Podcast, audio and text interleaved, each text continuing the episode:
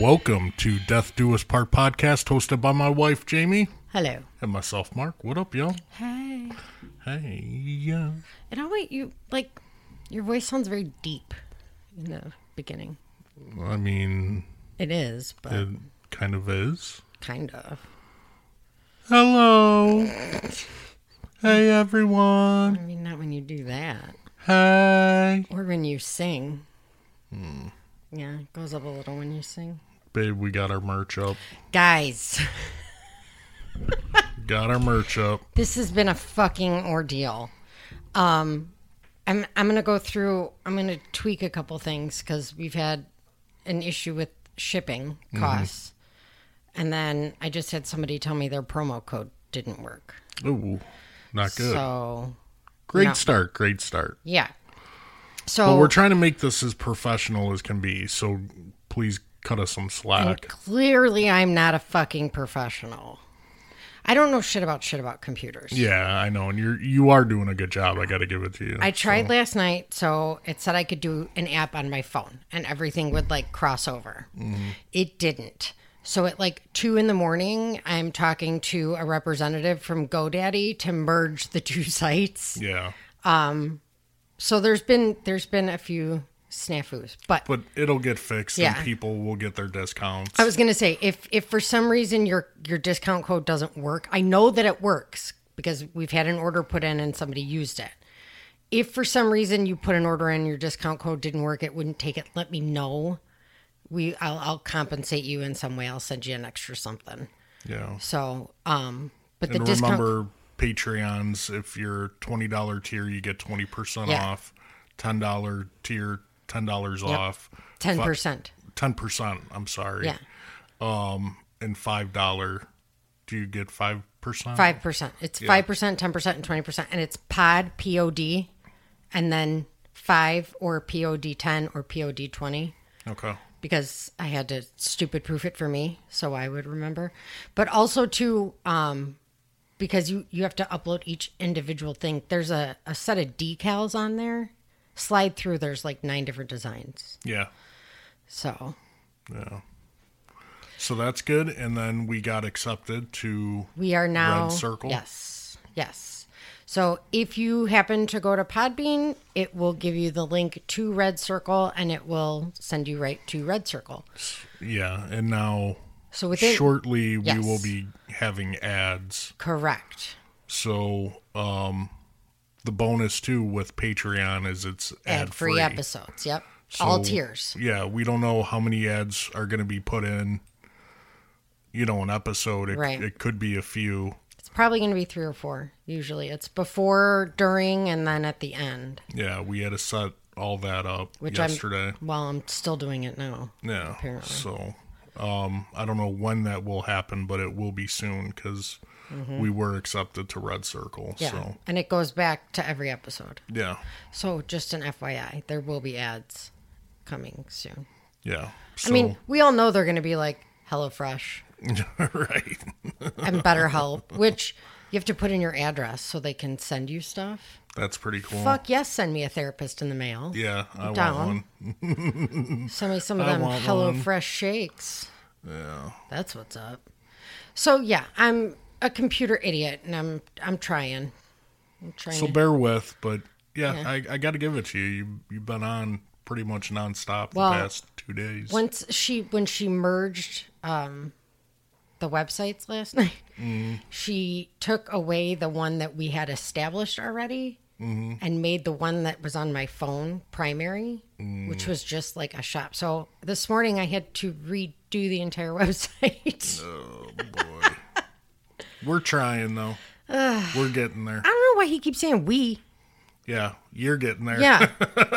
I'm I'm, playing my new game, the show 22, which is fucking amazing. Dude, these video games are insane. Oh, they're so addicting. Well, you can make yourself, Yeah. and it Do I look like me? it's scary.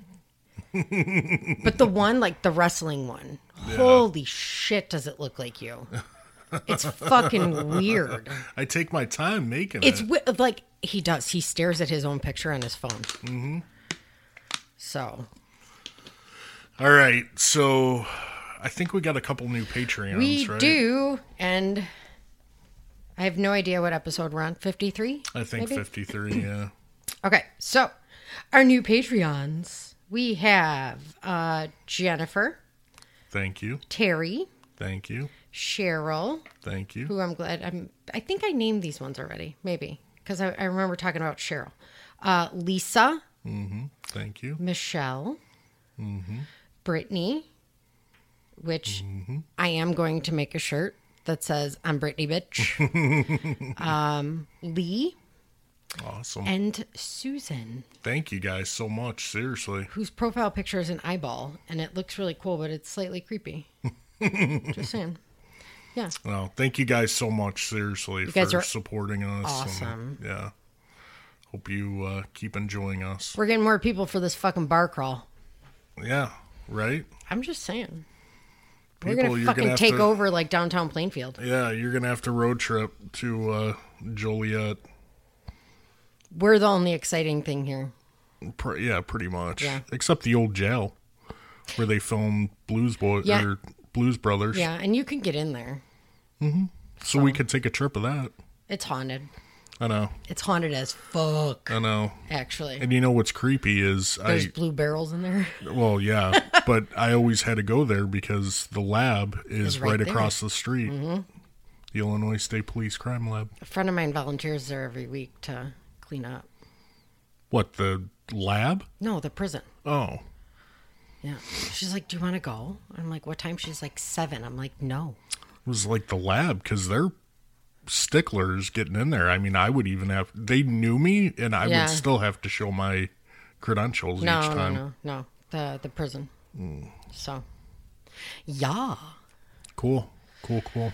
So, what do you got for us today? I have the White House farm murders Never heard of it. UK case from uh, the 80s.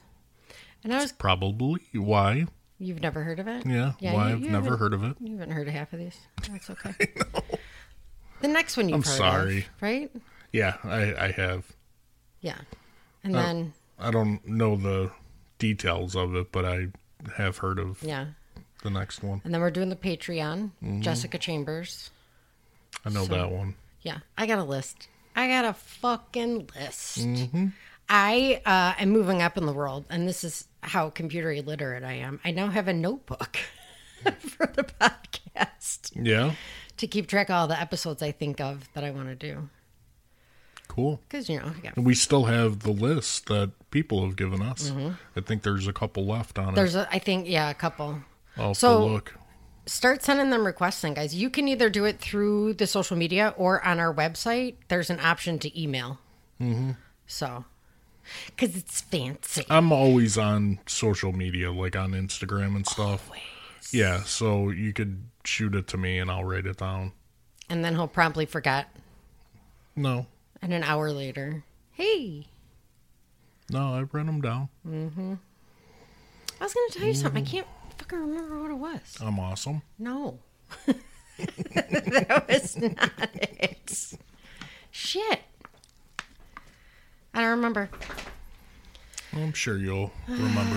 Whatever. You're waving me on and distracting me. yeah, I just I figure I don't, you know, the talking before episodes. I think we got to cut it down a little bit.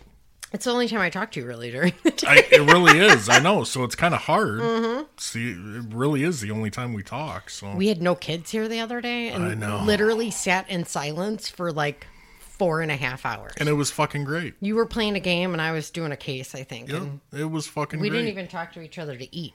Yeah, I know. So, Fucking great. all right. So, the White House farm murders. All right. Dun dun dun. Hit me with it. All right. So one phone call sealed his fate. On August 7th, 1985 at 3:26 a.m., Jeremy Bamber placed a call to the Chelmsford Police Department's non-emergency number. He said his father, Nevill Bamber, I love that name Nevill, uh, called him to say his sister Sheila had quote gone berserk with a gun. The line he said went dead in the middle of the call. Nevill had asked him to come quickly. So why didn't Jeremy call 999, which is their 911, by the way? Oh, interesting. And why did he call his girlfriend in London before heading over to White House Farm near Tol- Tolleshunt, D'Arcy, Essex, England. That's how I set it up now. I try. Nice. I Good it all the time. setup. Yeah. So Ralph Nevill Bamber goes by Nevill. He married June Speakman, Speakman in 1949, and they were both 25. The couple moved into a Georgian Georgian style home at White House Farm located on Pages Lane. It was a 300 acre working farm that previously belonged to June's father. Nevill was a farmer an RAF, which is Royal Air Force pilot in World War II, and a magistrate at the local uh, Witham Magistrates Court. So I had to look up what magistrate meant. They like, they do the little things. Like The they fuck does that mean? they can like write tickets and they can mediate and stuff like that, but they can't like arrest. oh. So yeah, it's it's So maybe like equivalent to a CSO, community service. kind of officer? yeah yeah. I mean, magistrate sounds much fancier. It sounds like important. Yeah, it is over there apparently.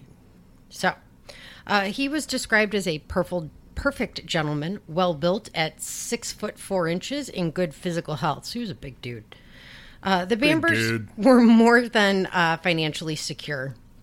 They had the farm, they had a property in London, and they owned a caravan site, which here would be like an RV Oh, okay. site, like a camp, like an RV campground. Yeah, yeah. And every time I think of this, I think of Peppa Pig saying camper van. So, um, June was an intensely religious woman. She suffered from depression and was hospitalized multiple times for uh, psychiatric treatment. Doctors believe part of the cause of her depression was her inability to get pregnant. Uh, after six years of marriage, they still were unable to conceive a child. And then June had to have surgery to remove a cyst, uh, which doctors then told her she would essentially be sterile. She would no longer be able to get pregnant. I would think that would do some mental Damage. Yeah. Yeah. I would fuck somebody up. I would think. Yeah, I, I would think so. So the couple decided to adopt. This is the thing that kills me. So, like, you adopt and then this shit happens? Yeah. I'd be Yikes. fuck. Uh, baby Phyllis was born on July 18th of 1957 to 18-year-old Christine. She was the daughter of the senior chaplain to the Archbishop of Canterbury. Ooh, now that sounds fancy. Probably shouldn't have been having premarital sexual relations then. Yeah. So he forced her to give up the baby for adoption. Two weeks after her birth, Phyllis was placed for adoption through Church of England Children's Society.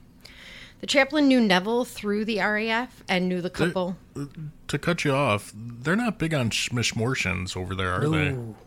Yeah, I didn't think so. I don't know either what the legality is. I, I'm kind of curious. I'm gonna look it up. Yeah. Now that Roe versus Wade has been turned over here, Yeah, I, I would get into conversation, but but it's too much. it's too much. Yeah. So the chaplain knew Nevill through the RAF and knew the couple was looking to adopt and recommended them to the agency. Three months later, Nevill and June adopted the baby girl and renamed her Sheila Jean. In 1958, Jean, or excuse me, June was admitted to a psychiatric hospital for severe depression. The exacerbation of her depression was more than likely caused by the adoption. Now, this is a not so fun fact, but post-adoptive depression is uh, it's a thing. It's a mood disorder that can be just as crippling as postpartum depression. While adoptive parents don't experience the same physical experience as a birth mother, they can experience similar emotions and mental stresses. Some new adoptive parents feel they are not forming the bond they hoped they would or as quickly as they wanted. Others may underestimate the work and lifestyle shift that come with adoption. Did you find it? Yeah. Abort. Okay. What are the UK laws on abortion? Abortion can legally be carried out within the first 24 weeks of pre- 24? yeah of pregnancy in England, Scotland, and Wales. Pregnancy terminations can only be performed after the 24 week cutoff point in a highly limited number of contexts Yeah. Such as when the mother's life is at risk or the child will have a severe disability. So pretty much the same as us. 24 weeks is a lot. Like that's that's long. What, what's us? 20. Oh, really? And even 20 is, yeah. Oh, yeah, 24 weeks is, that's six months.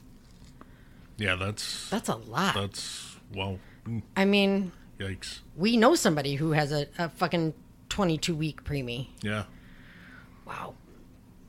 Yikes. So, um, so June actually underwent electroshock therapy at least six times, and I kind of read into it a little bit. And um, as long as somebody's not fucking around and they know what they're doing and you're getting it for the right reason, it's relatively effective. Well, you know who had had that done. Who? I won't say it on air, but Oh, hmm. I didn't know that.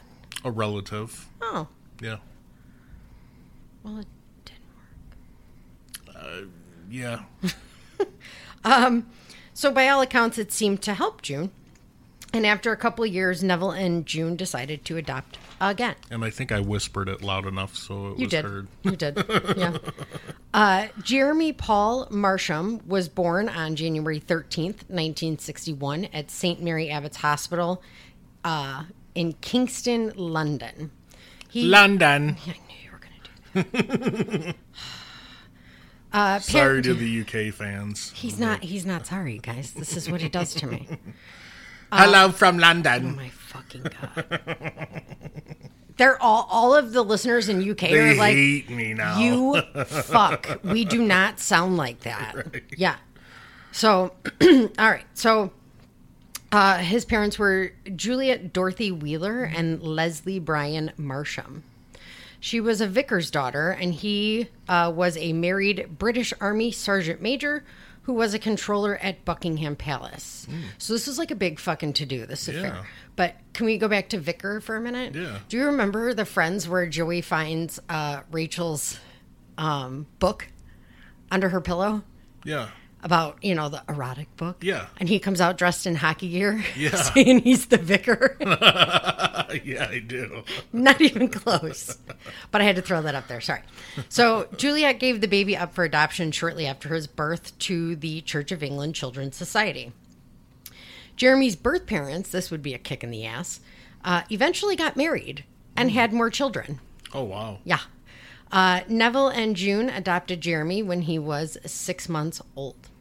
Now, Nevill and June would tell each of their children at the age of seven that they were adopted. Mm-hmm.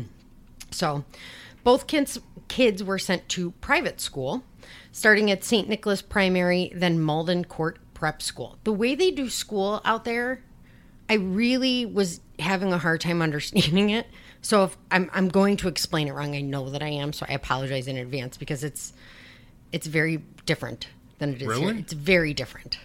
Okay. It's it's like primary school and then like I don't know. I can't even explain so it. basically, it's not like elementary here, where No. one through No, eight, no. It's like high school.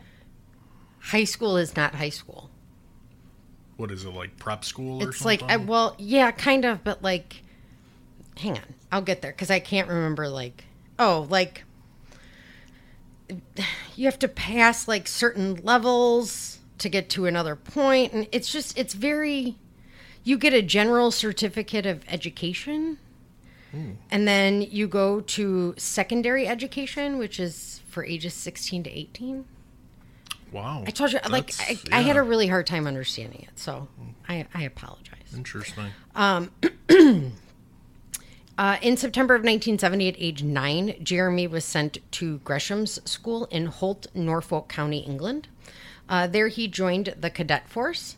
Now, Jeremy resented being sent to boarding school because he was like, why, why the fuck did they adopt me and then send me away? You know? Um, June really wanted them educated locally, but Nevill had gone to boarding school and thought it would be good, a good experience for them. Yeah.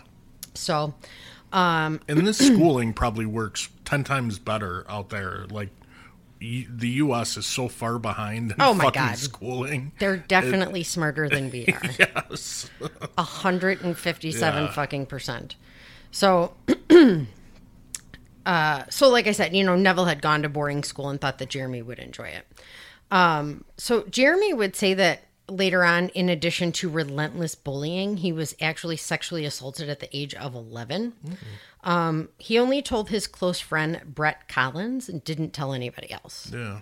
And I don't know when it, I don't think it became public until after this event. Happened, yeah. So, uh, Jeremy left Gresham's with no qualifications, which of course pissed off Nevill.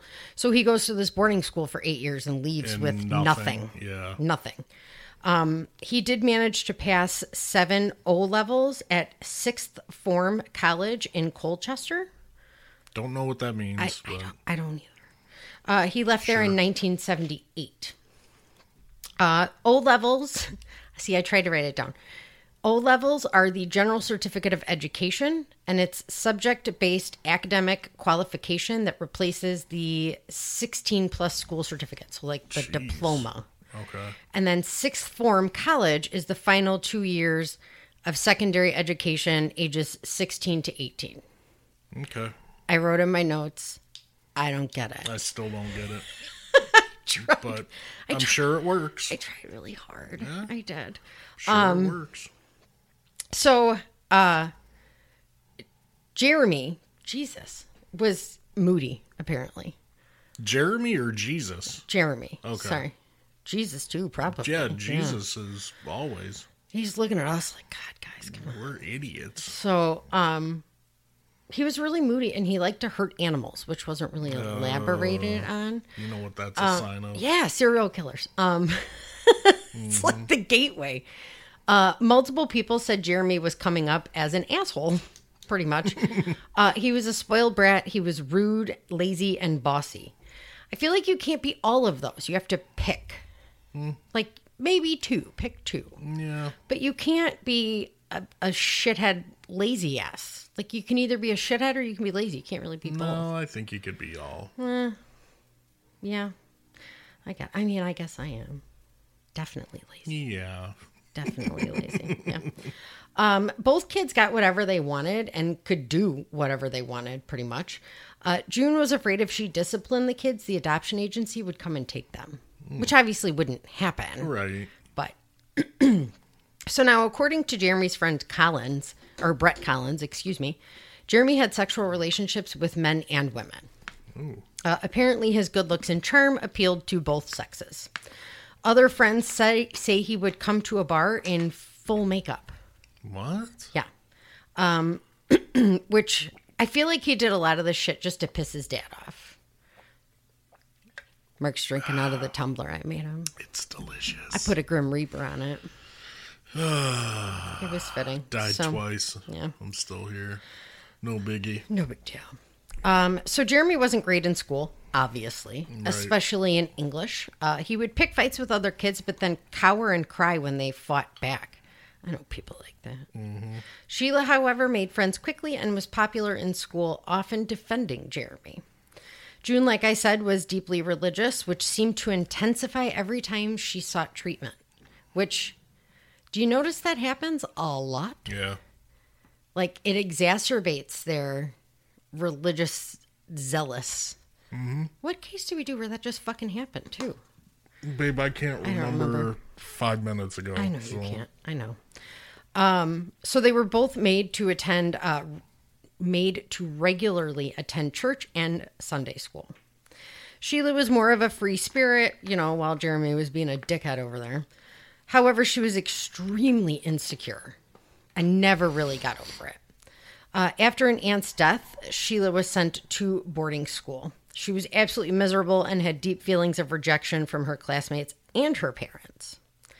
She coped by rebelling and journal writing. I'm telling you, babe, maybe we should get a fucking journal. I know, right? You think? So Sheila finally made friends with two girls named Rosalind and Jane. Both said that she was lacking confidence and could not do things alone. Uh, she then found a group of girls and started skipping school, one time narrowly escaping being raped, which was not elaborated on. I feel like that's something that's big Yeah. that was not elaborated on Yeah. at all. Um, her anger stemmed from insecurity and the need for reassurance. So they were both shitheads Yeah. at this point. Um, When Sheila was 14 or 15, she became, or June became obsessed with watching over her and tried to um, fill her free time with productive activities because otherwise she would turn out to be a floozy, which I like that word. Um, it didn't matter because Sheila continued to do what she wanted. She snuck out all the fucking time. Um, when she was done with school, she decided she wanted to go to London. London. June was hesitant, but allowed her to go anyways. They enrolled her in secretarial college, which that was the thing, in uh, Swiss Cottage, London. Did I write that right? Yeah. Uh, she was given a dorm and started school September 4th of 1974. She was not happy about being in school, but she was happy to be in London. Uh, at a bohemian pub, called the Three Horseshoes, 17 year old Sheila met Colin Caffell, who was 21 at the time. He was an art student, so, you know, they're hippies. I'm kidding. I'm not kidding. No, I am. Um, it was an instant attraction, and they had their first date two days later. Uh, excuse me, in April of 1975, Sheila quit school, uh, noting lack of interest. Oh, I mean, it's secretary school. I get it. yeah, I, I get it. I feel you. Da, da, da, da, this blows. So, Is that really how you type? Da, da, da, no, you guys say I angry type. Yeah, you do. I can't help it. You press the buttons hard. I don't know why. You're angry. I'm not. I mean, I, I am, but I'm like not. I don't. yes, you are. So she started school. Maybe it's because Jax calls me Karen 24 seven. He 7. does. Yeah. That's his new name. It's not even mom. It's No, just it's Karen. Karen. Yeah. which I think is amazing. Uh, which, right, you would. I'm Dada, and you're Karen. And I'm Karen. or bruh. Ma, stop going in Karen mode. Which I'm not. I will literally be sitting there doing absolutely nothing. And he's like, What are you doing, Karen? I'm about to slap the shit out of you, is what I'm going to do. Proud dad moment. God. So she started to train as a hairdresser and left that school soon after to start pursuing modeling. Jesus. She was actually she was gorgeous. Was she? she? really was. Um, she had the looks, but not the confidence. It really just stifled her. Uh, Nevill and June paid for a portfolio and modeling classes, which they could have paid for it for me. I could model. Me you Yeah. could model. We'd be good at it. Fuck yeah. In my wheelchair. We'd be fucking terrible. God. so It's gonna look like our poop shoot shirts. They're coming. They're coming with my face on it. Literally. I'm gonna have to print out your face 117 motherfucking It's gonna be awesome. There's not enough vinyl in the world for your fat head, by the way. Welcome to the poop shoot, people. Yeah. I went down the aisle at Walmart today. I went looking for a pen, a Mm. specific pen. And I saw the aisle with all the vinyl, and I was like, God, I'm going to have to print out his fucking head. I should probably make a lot more. Yes, you should. This is after he randomly calls me to ask me to measure his head when I get home. Because I need to know what size hat I need. I get it, but it's just, it's a strange phone call. Yeah. So. Jack said the same thing. Yeah. He's like, Dad, that's that's Weird." weird. So. Um, I mean, would it be less weird if I said, Could you measure my wiener? No, equally. Okay. Yeah. Um, so one shoot for the portfolio had Sheila holding a gun. Now earmark this. The photographer said it was very clear she had no idea what the fuck she was doing and did not know how to handle a gun. Gulp, gulp, gulp, gulp, gulp, gulp. So apparently, around this time in the UK, um, sex was becoming more open. It wasn't like it wasn't a thing you waited for anymore. It was very op- people were open about it. They talked about it. Yeah. Uh, with sex becoming more of a fun activity than a strictly marital event, and sex and violence becoming the center of movies and music, many feared that Britain was headed for a period of moral corruption with sexual chaos. Dun, dun, dun. That is the best saying ever. Moral corruption with sexual chaos. Fuck yeah. What? Where do we sign up for that? I don't know, but that should be on a t shirt. This is what I'm saying. Man. So, in the summer of 1975, 18 year old Sheila found out she was pregnant. Uh, her and Colin, the couple, planned on keeping the baby and marrying later. Nevill and June weren't having it, especially June, who kept saying premarital sex was a sin. Uh, they did arrange for an abortion Schmishmortion. and all but forced Sheila to have it, leaving Sheila concerned about future pregnancies. So while she stayed with her parents, Colin went home to London. When Colin came to see, to see Sheila to visit her, uh, June caught them sunbathing nude in a field. Ooh, sexy. Yeah. Is that the sexual chaos? Don't ever do that again. I'm fucking traumatized. oh my god. Um, so June went absolutely fucking crazy, yelling about yelling about them fornicating on her land. Fornicating. I had to write that word down. Uh, and called Sheila, quote, the devil's child. No, I have that.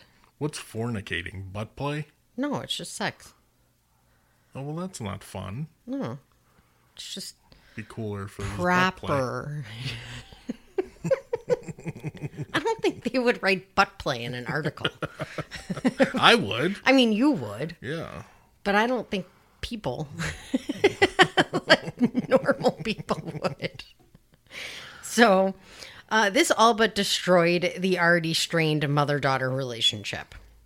She said her mother clearly didn't think much of her, and Sheila was now terrified of June. In the spring of 1977, Sheila found out she was pregnant again. Colin could not pull out of a fucking driveway, apparently. No. Yeah. You can't. So the Bambers offered to buy Sheila and Colin a flat if they got married. So they got married in May of 1977 at Chelmsford, Chelmsford Register Office. I think the magistrates can perform marriages too. Yeah, that's what it sounds like. Uh, they moved into a flat in Carlingford Road, or on Car- Carlingford Road in Hampstead. Magistrate almost sounds like an attorney now. It's not, yeah. Out here in in the U.S., I think it is. Yeah. I, Out there, it's not. yeah. Because I know sometimes in some of the reports I read, instead of it saying judge, it says magistrate. Like in, Almost sounds like an elected, yeah, you know, in Louisiana, public figure. in the parishes, they have magistrates. Do they really? Yeah. Hmm. So I don't know why I've never been there. Um, so unfortunately, though, Sheila lost the baby when she was six months pregnant. She ended up going to Tokyo then for modeling. Kind of like the wrestlers go to Japan. Yeah. Uh, she had a terrible time. Wrote Colin um, that she should probably see a psychiatrist when she gets home because maybe, quote, I'm schizophrenic or something. Oh, jeez. Uh, she feared she had an evil aura that forced people to shun her. Isn't that weird? Yeah. So uh, she suffered another miscarriage Yikes. after uh, shortly after this. Uh oh, you're beeping. Yeah, it's gonna expire. Um. You're not going to drop, are you? No, uh, one article I read said it was um, a voluntary termination, so it could have been another schmishmortion. Schmishmorsham? But after the second mi- miscarriage, she got pregnant again. Damn. Again, he couldn't pull out of a fucking driveway. Dude, this dude is Yeah. Uh, shooting everywhere. After four months of bed rest, Sheila gave birth to twin boys Nicholas and Daniel on June 22nd of 1979.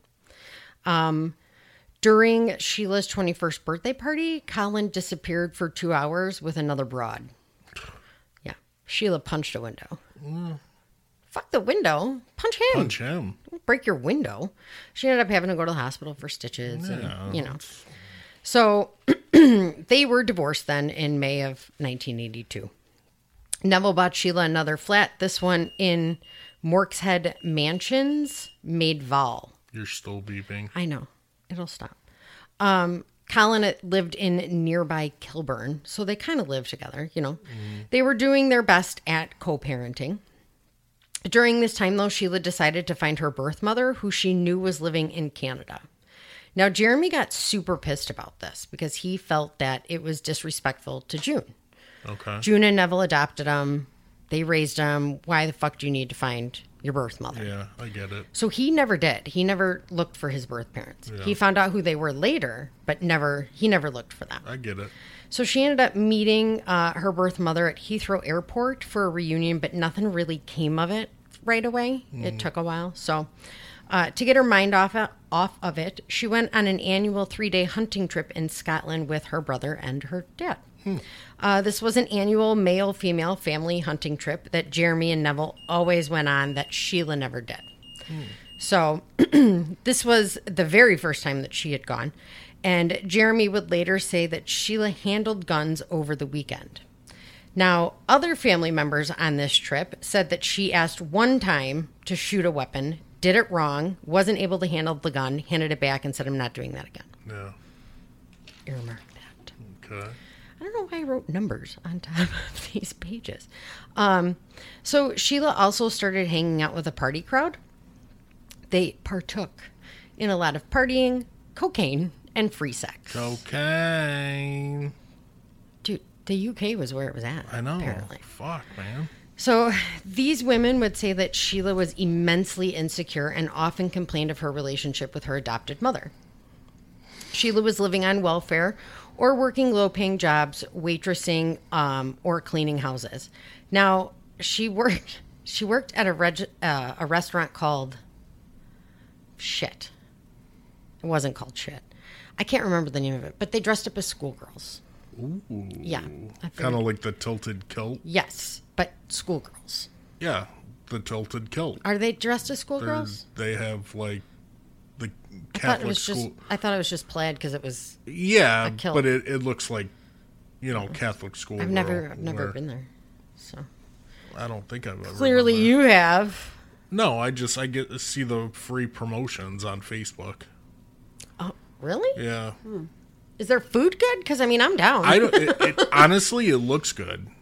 I mean, like Hooters and stuff. Like I, I love their food. There's a tilted kilt in Romeoville.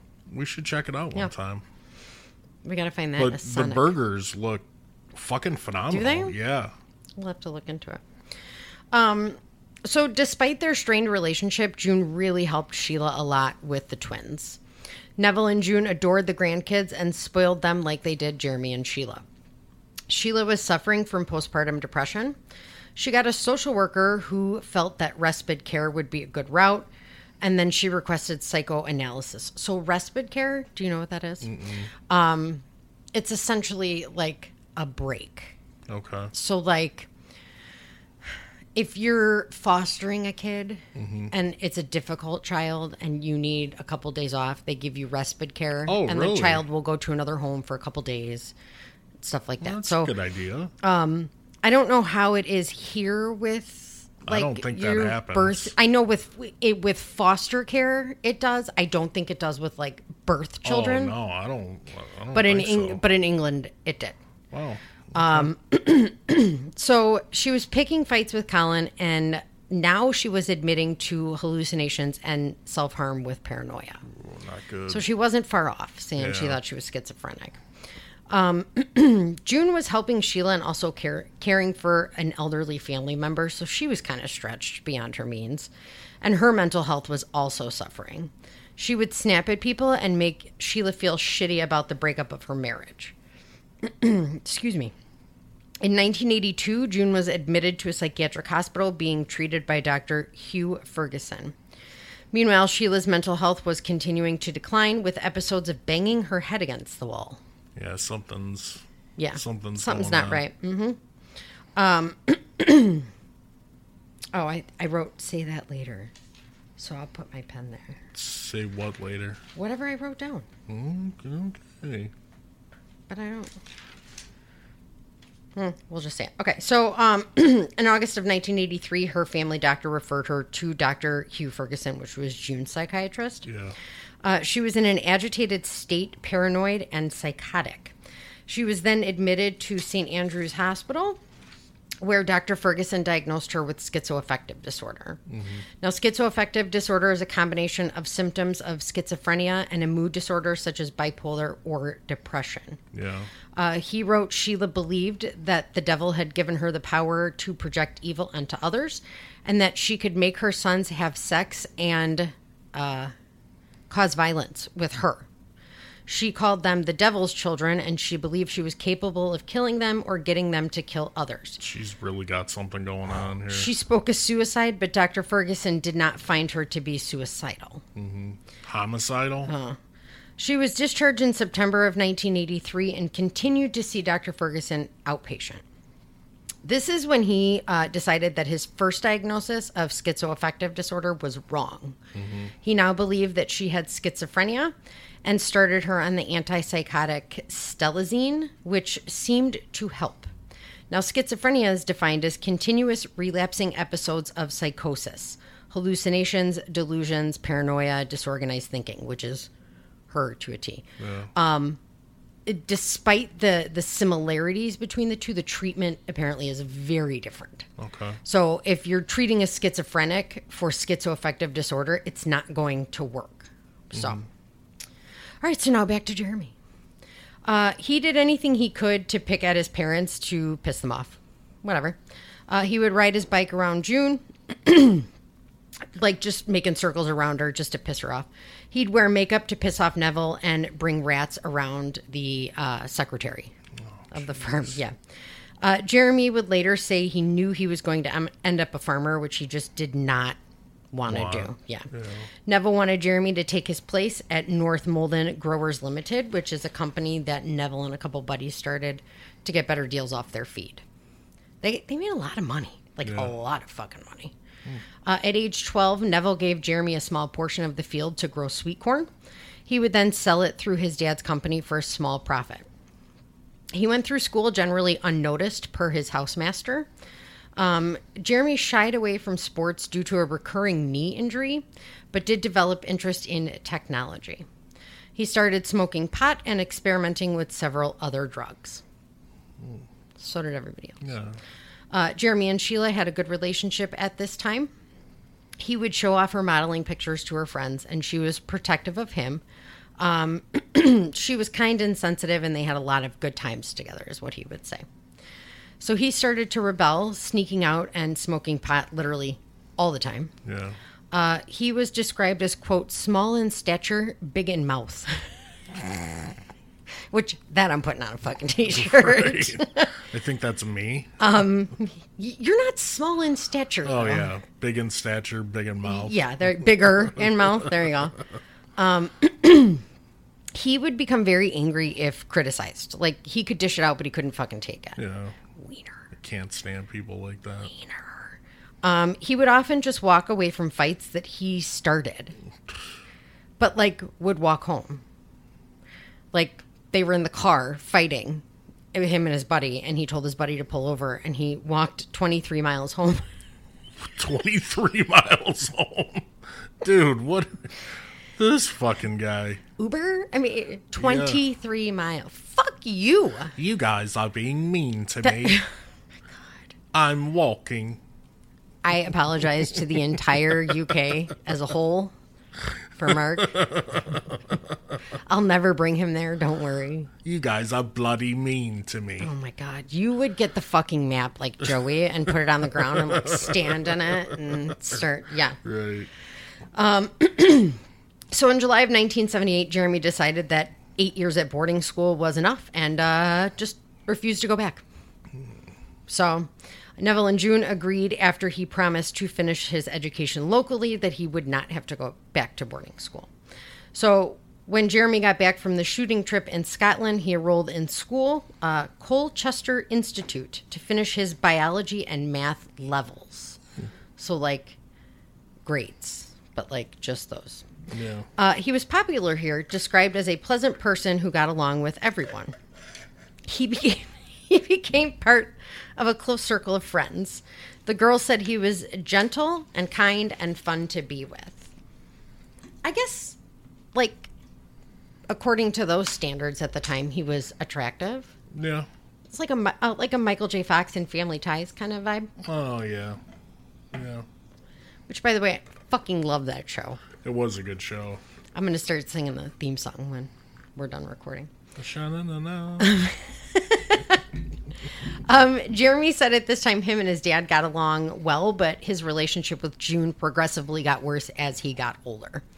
Uh, when Jeremy finished school with really nothing to show for it, he convinced his parents to send him to Australia to find himself. Australia. No, babe, no. um, obviously, Nevill paid for the trip. and it was supposed to be a working trip, quote unquote, where he was going to learn how to scuba dive, which I don't know how that helps you in London, but cool. So while he was there, though, he ended up going to Queensland and he worked on a sugar plantation. Yeah. From there, he went to New Zealand, staying with family. Nevill's family was from there. Um, at this time, though, June had a nervous breakdown. She moved in with her sister for several weeks, and when she came home, nothing had changed. Uh, June 15th of 1981. Now, in Nevill's defense, he really tried. Yeah. He really, and uh, so did she. He, he- they just couldn't, you know, they couldn't get hers under control. Yeah. He was very concerned and always showed concern about her. And so, uh, June 15th of 1981, Jeremy returned to England. And friends allege that Jeremy took money from a cousin while he was gone, broke into a jewelry shop, and stole two expensive watches. They say Jeremy bragged about being involved in smuggling heroin, and that's why he left the country so quickly. Jeremy denies all of this, saying he didn't flee or steal, he was there working. Uh, at home, Jeremy wanted to partner with uh, another person for a scuba diving company. Nevill refused to give him the money, so he got a job in a restaurant and took diving classes. Again, diving in London. I don't know. Yeah. Um, Nevill and June were upset he didn't want to work the farm business full time, um, and they couldn't really figure out why. You want to be a fucking farmer. Yeah. I wouldn't want to be a farmer. God bless all the farmers out That. there. Yeah. Um, so there was obviously a difference in how Jeremy wanted to live his life and the conservative expectations of his parents. Uh, this is why he kept his first serious relationship a secret. Her name was Sue, uh, Suzette Ford. She was a formerly married mother of three in her early 30s, and she worked as a barmaid at a bar called Frog and Beans. That's awesome. I know. I like that name. Um, He still had a curfew. Okay. Um, When her husband moved out, Jeremy moved in.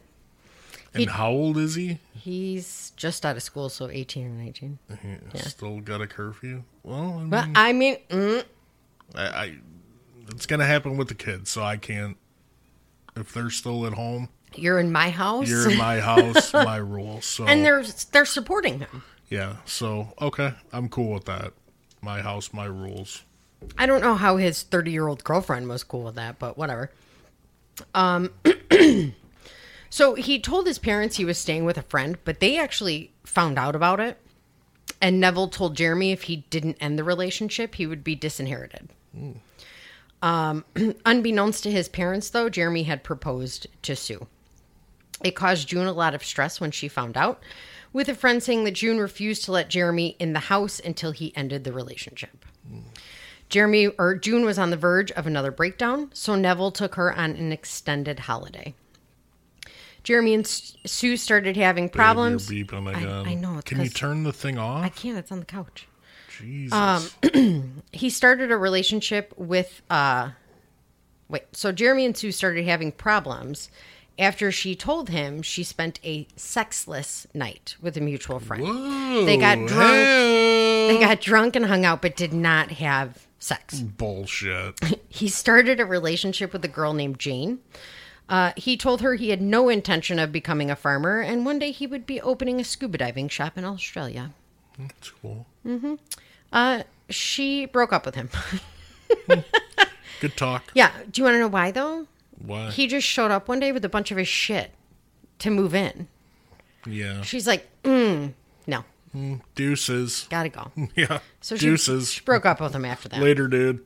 Uh, June was admitted again to St. Andrew's Psychiatric Hospital after becoming fanatic with religion and her depression worsening. Uh, she told her sister she believed she was going to die in the hospital and wrote a will, actually, Really? in which she left Jeremy out of.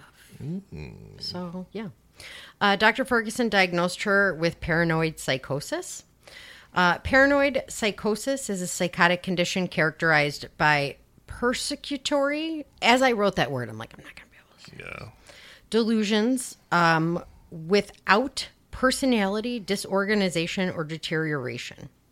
So you're paranoid, but you're not nuts, basically. Uh, it's a delusional disorder that puts you in a paranoid state. Same. Delusional disorder disorders, which were previously called paranoid disorder, is a type of serious mental illness uh, called the psychotic disorder. People who have it can't tell what's real from what is imagined. Delusions are the main symptom of delusional disorder. Go figure. They're unshakable beliefs in something that isn't true or based on reality. So that's where their fanatic religion comes from. Not that it's not true, but it's Yeah. an unshakable belief. Yeah. Um, so this was the cause of her distorted religious beliefs, and she did not have a healthy focus on it. Dr. Ferguson gave June uh, electroshock therapy again, which uh, apparently psychotic depression re- reacts very well to it. June again showed improvement in mood, and her depression was under control within a month um, with medication and the electroshock therapy. Um, so Sheila was also showing improvement. She was stable, living with the twins, determined to make a new start. So now we're back together. Uh, in August of 1982, Jeremy went to New Zealand with thousands of dollars for a deep sea diving course. Uh, the money disappeared. He said he lent it to a friend who didn't pay him back, and he uh, begged his mother for money. So she sent him fifteen hundred pounds uh, for the course. After Jeremy demanded it, and she refused to send him any more. Do you know what? What was it? Fifteen hundred. Fifteen hundred. Yeah, I didn't convert it. Okay. I was going to, and then I forgot. Why don't you get on that? Um, so he was actually withdrawn from the class for insufficient funds. So he probably snorted the money, is what I would have to guess. Uh, he told people he had to drop the class due to an old skull fracture from June drop, dropping him on his head. You ready? Yeah. Fifteen hundred pounds in U.S. dollars is eighteen hundred thirty-nine dollars and fifty-eight cents. Oh, so not like a huge difference. No, Okay. Um, there were shenanigans in New Zealand. eighteen hundred. I'm Yeah. sorry. That's what you said. Oh, I thought I said eighteen thousand. I heard eighteen hundred. Okay, eighteen hundred. So he was hanging out with uh, a friend named Brett, um, and he was dealing. What, did, what the fuck did I write? I wrote dealing and fraud. Dealing so drugs. it- Brett was a uh, quote unquote friend. A lot of people speculate there was a relationship between the two of them. They both denied it. Romantic. Right. Who cares, dude? Mm, little butt play. Um, right. Uh, dealing drugs, yes, and uh, check fraud. He ended up fleeing the country again, um, but then brought the fancy Cartier watches that he stole and gave one to a girlfriend. oh, Uh, this Nice. trip marked a turning point in his behavior. Hmm. He brought back a kangaroo purse yeah. for his girlfriend. It's nice. Yeah, but is it made of kangaroo? That'd be even nicer. No, I don't. It's weird. Why? I like kangaroos. Why would Yeah, you? but Aren't they like furry? babe, when the fuck have I seen a kangaroo? I don't know. I'm just asking.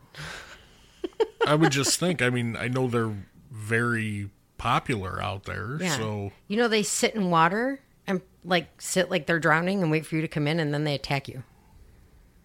it's it could good to totally be not true. I saw it on Facebook, but um, also I would just like to point out Australia again. The spiders eat the birds. Oh, the spiders are the They- that they- I've seen. uh, At Parker, our purpose is simple.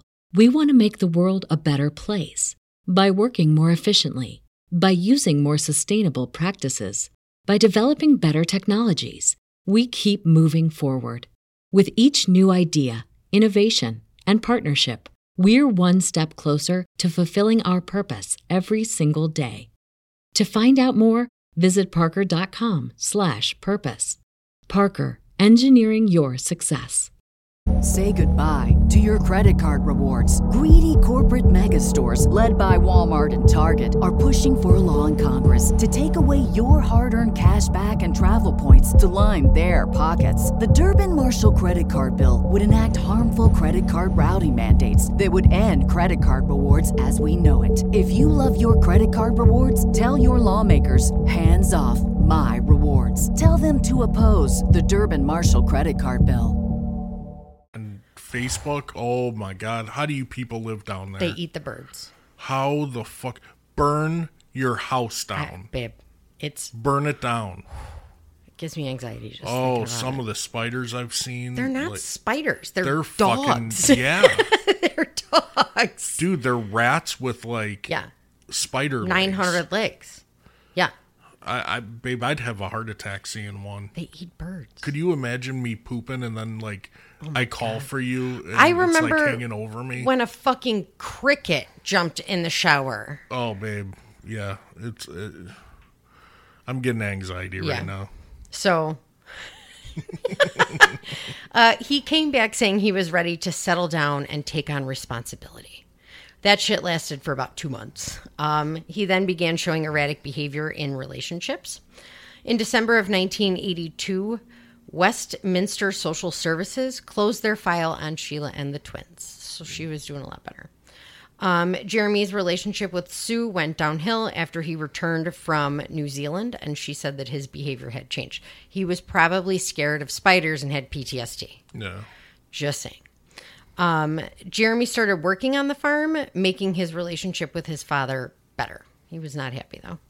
Uh, in March of 1983, Jeremy started attending meetings for Osea Road Campsites Ltd., which was their camper van site or ca- caravan. Yeah. Not camper van. Yeah. Uh, his dad also gifted him 8% of the company. Neville and June were pres- pleasantly surprised with Jeremy's new work ethic. Sheila was starting to have thoughts of God and the devil again. Uh, she was caught up in a cauldron of evil with her mother. She started hearing voices telling her she was someone else, uh, like Joan of Arc or the Virgin Mary. She was always somebody like famous. I feel bad for her. Yeah. She's really struggling. And she knew. Like, I think that's the hardest part. Like, Like all all all jokes aside, like I feel for yeah. And schizophrenics, they they know when they're not okay. When I became it on the medicine, I, I mean, Yeah.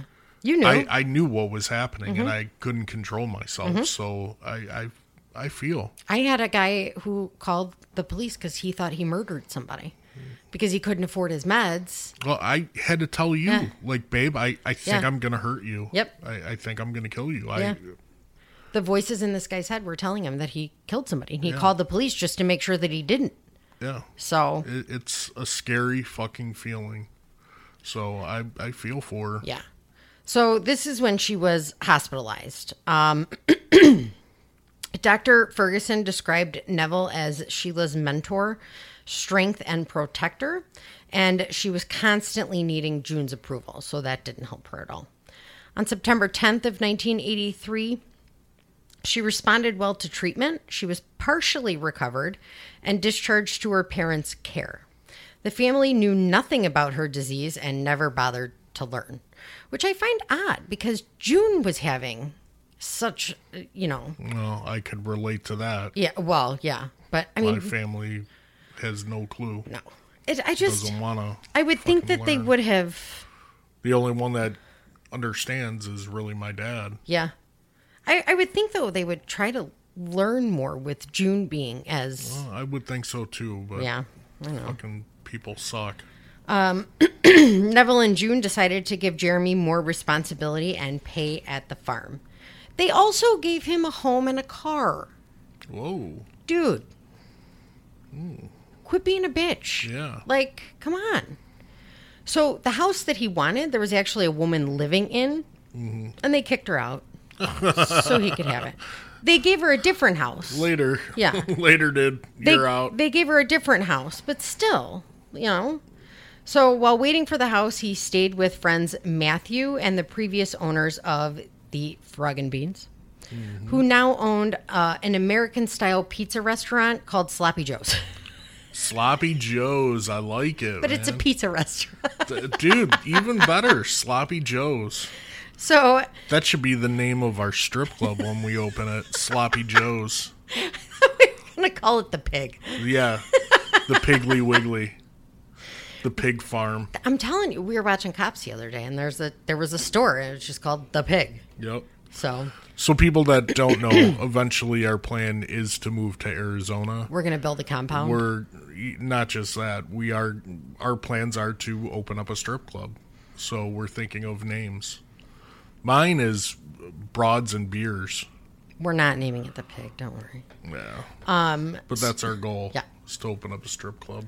So Jeremy would bartend most of the nights uh, after working the farm, and this is where he met Julie Mugford. They started dating. Um, her mom said Jeremy was an odd homosexual, Nice. which I'm not. Uh, can you imagine, like, if my mom came up to me and she, she Mark's an odd homosexual, like I'm dating you. right. I'm gonna go with no on that one, but Thank you. So Julie Mugford uh, quickly became infatuated.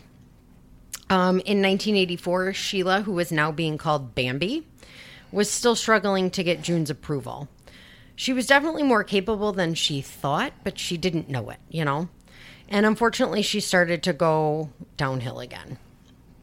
Per Jeremy, family discussions were being had about what to do, uh, but Sheila was adamant about staying in London. Meanwhile, he was fucking around. Uh, Julie was at university, so he kept having girlfriends and one night stands. He was also still sleeping with Sue and openly growing pot in his home. Uh, Sheila was becoming erratic again with doctor's appointments and was non compliant with medications. Dr. Ferguson attempted to contact her general practitioner for help. He spoke with Sheila about what would exacerbate her illness, like what to stay away from. Um, he feared relapse from feeling unliked and seeking June's approval relentlessly. now, Jeremy at this point was apparently participating in bisexual and homosexual activity, cocaine fueled orgies, threesomes, and, quote, weird sex. I like that. Which to each his own, but break up with your girlfriend, dude. Well. But I like the weird sex. I know, this dude was weird, so. hey. So, Julie would actually later say that she thought he was bisexual. But they did, um, the two of them had a normal sexual relationship. She said, quote, although to my knowledge, he has not practiced it since knowing me, which she was obviously wrong. Jeremy emphatically denies this, which everybody, like, dude, 900 people are like, yep, Yeah. he did it. Who cares? Right. Nobody cares. Um, Julie and Sheila got along great. She could talk to her easier than she could Jeremy. Jeremy called Sheila a nutter because that's what they call them over there is a nutter. Nut job. Um, and that's that's their version of nut job Yeah. is nutter. Um, and said she did horrible things to him. Him and June weren't really speaking at the time, and when they did talk, it turned into heated arguments caused by different viewpoints and his immaturity. Jeremy had a nice little grow operation going, um, and when his London contact fell through, Julie agreed to take it to university and sell. After she sold a hundred pounds, Nice. Fuck yeah, dude. That's what I'm talking about. she was persuaded by her roommate to stop. Listen, if this bitch can sell a hundred fucking pounds, Yeah. you need to keep going. right. Just saying. So, Jeremy also developed a contact in Scotland, sending pot and money through the mail. Nobody, wow, nobody noticed that. dude. What's going on? I'd be like, this smells good. You're right. Put it in my pocket. Uh, in October of 1984, Jeremy attended a party with Julie and told a friend's boyfriend it was, quote, worthwhile to be obedient to his parents in order to claim his inheritance, although he, quote, didn't like the restrictions it put on his lifestyle. I don't see any fucking restrictions on your Right. lifestyle, dude. right. You're banging whoever you want. You're obviously doing coke. You're Right. growing some pot. What kind of restrictions do you have here, sweetheart? Right. Because I don't see any. So Jeremy resented his parents and was miserable, but said he couldn't leave and risk losing his inheritance. Uh, he was jealous that he actually had to do work to get paid when Sheila was just being handed money. Uh, he got super pissed when he saw the books for the camper van site and realized that June was spending a shit ton of money on Sheila and the twins because Sheila couldn't work. Um, Jeremy would later deny all of this. Uh, Ratcliffe's gunmaker sat opposite Sloppy Joe's on Colchester High Street, and the owner was Robert Ratcliffe. He was familiar with Nevill, who usually used London based gunsmiths for buying and repairing his firearms. However, on November 30th, 1984, Nevill and Jeremy went to Ratcliffe's on the recommendation of a friend, David Boutflour, and uh, Nevill inquired about buying a rifle. So they bought a 22 rifle with a 10 shot magazine, scope, silencer, and 500 rounds of ammunition. This is actually a very common weapon for farmers to kill uh, rabbits and birds. That, that's what I was gonna say. It's it's not a high fucking it's or a big caliber. It's, and it's like a slow fire too, if I'm not mistaken. I don't know what slow fire means, but it just it's a smaller caliber. Yeah. It's It's not a big gun. yeah. It, it, it's like a step up from a BB gun. Oh wow. Okay. So police would later say uh, that it was safe to assume that this purchase was made for Jeremy. Uh, Jeremy would deny this, saying Nevill paid for it. He just gave his opinion, but he didn't have a gun card, um, so he didn't have access to the gun. Um, three months after the purchase, a constable came to the farm to check Nevill's firearms renewal because that was the thing. They would come knock on your fucking door. Um, he noted that Nevill was meticulous in the safekeeping of weapons that he kept in a padlocked safe. Now, uh, the UK has the strictest gun laws. Literally, Dude, it's on the couch. Um, it, it, do you want me to press pause so you can stop that thing? no, it's okay. Um, it's annoying as fuck. well, just shut up and let me finish then. So they have the strictest gun laws in the world. Uh, handguns were banned after the Dunblane School Massacre of 1996. Excuse me. So Jeremy never applied for or held a firearm certificate. However, several people. So can you still purchase a firearm? yes, but only certain kinds. Okay. Um, Handguns are banned. Which is weird because like You can get a rifle, but you have to have a special permit for the rifle. okay. Yeah. Like it's fucking strict as shit over there for guns. And they don't it- it's very different over there with guns. Like what, remember when I was telling you I was listening to the Columbine podcast with the two guys from England? Yeah. Uh, They didn't even know how to say it. They didn't even know how to, you know, talk about guns. It's just it's not a thing over there. Right. Police were unarmed. Right. You know? I, I think only what like the special force police or something. Yeah, you'll find armed, I talk about it actually later. but like regular cops, there's no fucking way I would do that shit with No. pepper spray Fuck and a no. little baton. So, Jeremy's cousin said that he was a decent shot and proficient in handling weapons, even having a shooting contest with him. Uh, Jeremy did have an air rifle as a teen and would routinely shoot his cousin's shotgun. In December of 1984, Jeremy bought, brought two ducks. Oh yeah, two ducks to a friend's house, telling her that he had used the new rifle to shoot them. So he knew he knew how to use the gun. Uh, she noticed that there were no bullets in the ducks, which means they were shot at close range, not for sport. Uh, Sheila saw Dr. Ferguson one week before Christmas. He said she seemed settled and was ready to start a new job, but he had some concerns. Uh, she continued to be fixated on future pregnancies and had disturbances in thinking, and she was still hearing voices. Uh, he was not convinced there were hallucinations, as, quote, she had a very good insight into the voices. What does that fucking mean? I don't know. To be honest Yeah, with you. Um, he wanted to try uh, anafril, anaf, anafranil, sorry, after the start of the new year.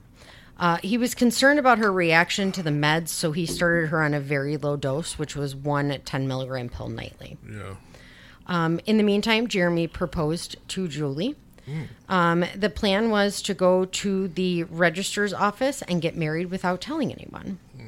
The pair spent Boxing Day, which is the day after Christmas, Yeah. if I'm not mistaken, at White House Farm. Um, Julie really felt that the Bambers were making an effort to accept her. They told Jeremy it was time he got married. And he said because they wanted him to get married, he wouldn't do it because he wouldn't be it wouldn't be his decision. All right, so we did pause it so I could shut my pump off or not shut it off, silence it because it was Yeah, it driving was Mark nuts. getting a little. He panics when it beeps. He thinks I'm gonna drop. Well, yeah, and I, I, gotta- gotta. be prepared to give you mouth to mouth. Right. You're an idiot. so he said that he wasn't going to get married because that's what his parents wanted. And he's like, fuck you to his parents. Um, nothing else was said. And he would later put on his official website about the proposal, quote, I'm sure I did no such thing, and I would surely recall if I did. I'm sure that made Julie very happy Yeah. dick. That's why what happened happened. hmm So Colin spent Christmas and Boxing Day at the farm with Sheila and the twins. This actually led Sheila to think that there was going to be a reconciliation, but he had a girlfriend. So um, when the reconciliation didn't happen, Sheila became vacant and didn't seem to know what was going on around her. So she was manic, basically.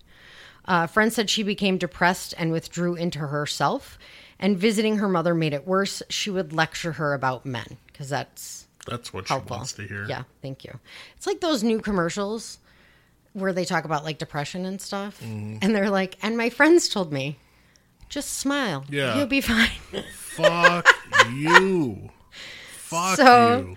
Sheila went to see her doctor after the first, and her uh, anafranil was increased to 30 milligrams. Desperate for desperate for money, she worked. Oh, that's when she was working. It's called school school dinners Okay. because dinner there is lunch. Yeah. And so, yeah, okay.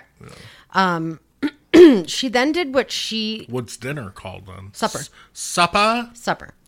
Um, Supper is ready. That's my Polish accent too. what the? F- Supper is ready. that's babe. You're awful at this. Shut up. I, I'm awesome. Which oh, remind me, I'll tell you afterwards. Um so she then did what she thought was supposed to be a tasteful nude photo shoot. Ooh. Uh, she she told Dr. Ferguson, "Don't do that." That during this time she was also using cocaine and pot, which Hey. don't no, it kind of counteracts your fucking psych meds. Yeah, if you're on meds, please don't. stay away from that Either stuff. you're either self medicating or the doctor's medicating you. You can't do both. I tried doing the weed on medicine. You know, my doctor was very pro. Mm-hmm. Oh yeah, My night terrors were fucking out of control. yeah, yeah. Out of Oh yeah. control. I mean, I went to a new, a, a different dimension. Oh yeah. You woke up and didn't know who the kids were. Yeah. So, So- please stay away from that stuff if you're on psych meds. So the doctor didn't question her drug use, which I find shocking. Uh, the more depressed she got, though, the more time she spent at the farm. Uh, the farm secretary, Barbara, said Sheila would show up dressed in all black, sometimes just silently sitting, chain smoking cigars. Hey, So, whatever. I feel you. If they're acid cigars, yeah, Um, You right really on. like those, yeah. Oh, they're delicious. Um, on one occasion, Sheila told Barbara, "The world is a dreadful, the world is a dreadful place. The devil was after her, and she kept seeing images of Hitler." Yeah, she's she's got some issues. On March 2nd, 1985, Sheila had a psychotic break. Uh, she said God and the devil were sitting next to her, and God said that he loved her despite what June told her. Dr. Steve uh, Lith arrived because she was at her house. She wouldn't leave. Um, they had a long, difficult conversation about the voices. He said that she, he couldn't really get anything out of her, you know. Uh, he described her as, quote, extremely tense and agitated and intensely suspicious of my motives for talking to her. Her speech, however, was coherent and lucid, but gave one word answers with long periods of silence. Sheila's boyfriend, Freddie, who that's her new boyfriend, said he was scared for everybody's safety and was afraid she would turn violent. Dr. Lith felt she was on the verge of a breakdown, uh, and she refused a shot to calm her down, which they started giving her uh, which is Haldol. Oh, Um, it's good stuff. Not for her. She didn't like it. good on me. Which I found out there's a long acting one. It worked fucking Oh, it worked me. great for you, I yeah. wish they kept it on, kept me on it. Um, so Dr. Lith, you know what a side effect of that is? Lactra. If you take too much of it. I didn't have it. No no, no, you got to take like a ton of it. Um, so Dr. Dr. Lith wrote her for a prescription that we don't know for what. Told her to follow up with her doctor on Monday. Overnight, she felt like she was a woman possessed, rambling about the devil and God, and was having violent outbursts. So her boyfriend Freddie called Nevill, who said he'd be over in the morning. Dr. Michael Finnegan called in the morning to see Sheila. he was unable to hold a rational conversation with her. She refused sedation. So he left thinking a hospital admission was necessary, which, same dude, same. Like it was. Uh, for the second time in two years, she was admitted uh, to the hospital, which was Isham House at St. Andrew's Hospital. Dr. Ferguson couldn't pinpoint one event, but said it was a natural relapse brought on by cocaine and pot use. See? Yep. There's your public service announcement for today with the rainbow, the more you know. So he said she was not suicidal and didn't think she'd ever harm her children, but if she became violent, it would be towards herself or her mother. Colin took custody of the kids immediately and decided to keep them away from, quote, the religious monster.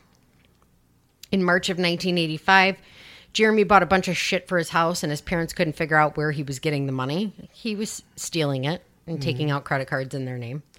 Uh, while at Julie's one day, Jeremy told her housemate that his parents kept him short on cash, and his mom is a religious freak, followed by, quote, I hate my fucking parents. Of course, Jeremy denied this.